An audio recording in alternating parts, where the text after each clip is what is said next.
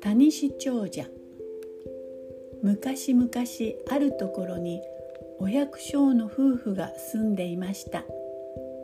2人とも40歳を過ぎたのに子供がまだありませんでした。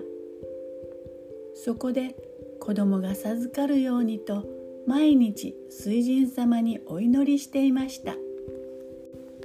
ある日のことおかみさんが急に産気づきました。ありがたい願いが叶ったぞ。亭主は大喜びして産婆さんを呼んできました。やがて子供が生まれました。でもどうしたことか泣き声は聞こえません。産婆さんは困ったような顔をして子供を亭主に見せました。ありゃりゃりゃりゃこれはタニシ？なんと生まれた子供はタニシだったのです。亭主は腰を抜かさんばかりにたまげました。するとおかみさんが言いました「タニシだって我が子には変わりない。この子は水神様の申し子じゃ」おかみさんの言葉に亭主も大きくうなずきました。夫婦はお椀の中にタニシを入れて神棚にあげ大事に大事に育てました。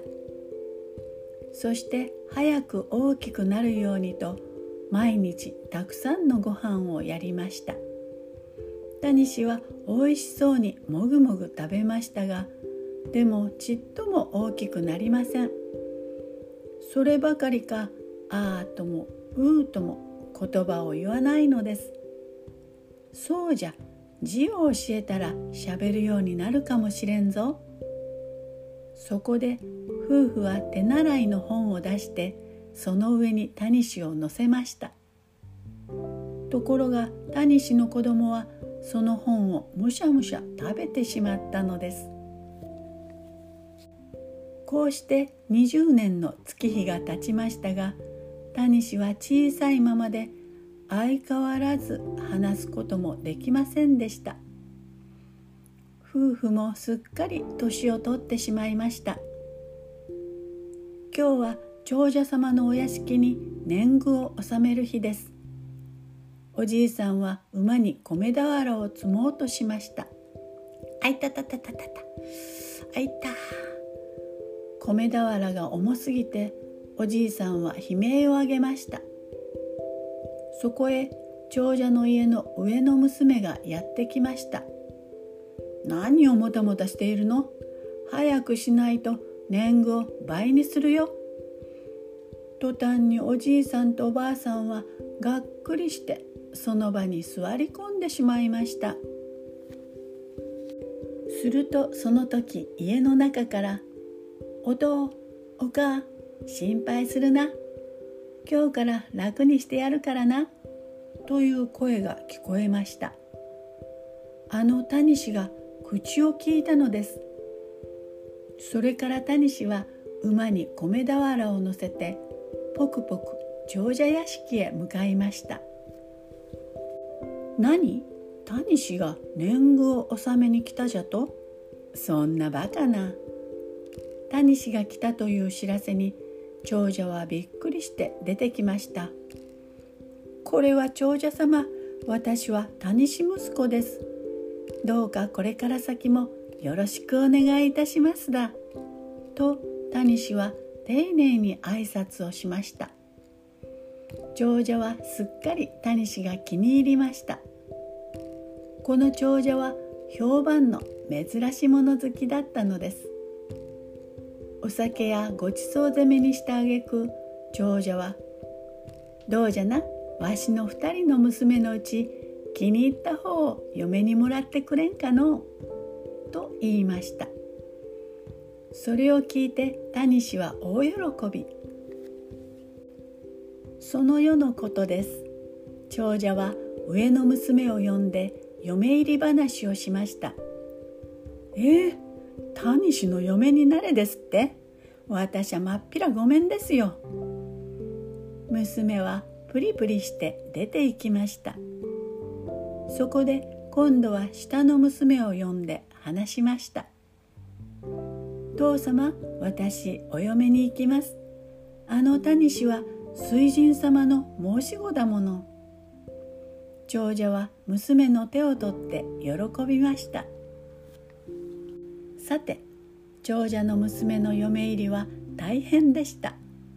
タンスや長持ちなどのほかにたくさんの道具があったのです。それは7頭の馬にも乗せきれないほどの荷物でした。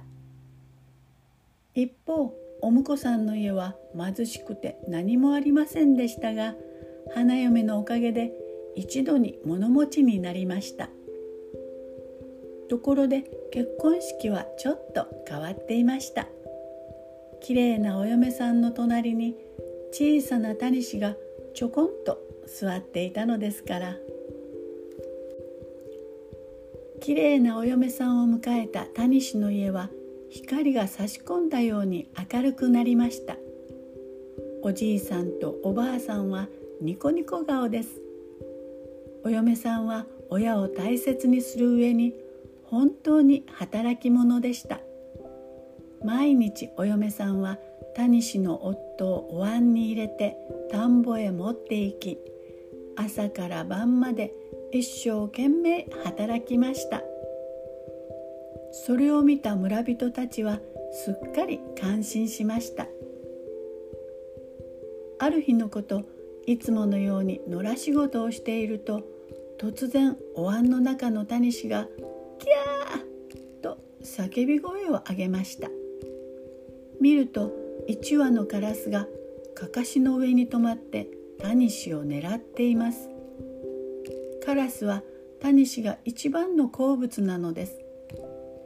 タニシはカラスが大嫌いた助けてくれタニシは悲鳴を上げましたこれいたずらカラスめ私の大事な旦那様に何するだ？お嫁さんはカラスを追っ払いました。お椀の中を覗いてみるとタニシはタバコをぷかりぷかり。やれやれ一安心。さて一年が過ぎました。今日は薬師様のお祭りです。お嫁さんは谷氏の亭主を帯の間に入れてお参りに出かけました。お宮に近づくと「お前様私願い事があるで。一人でお参りさせてもらえないかの?」とお嫁さんが言いました「ああいいとも。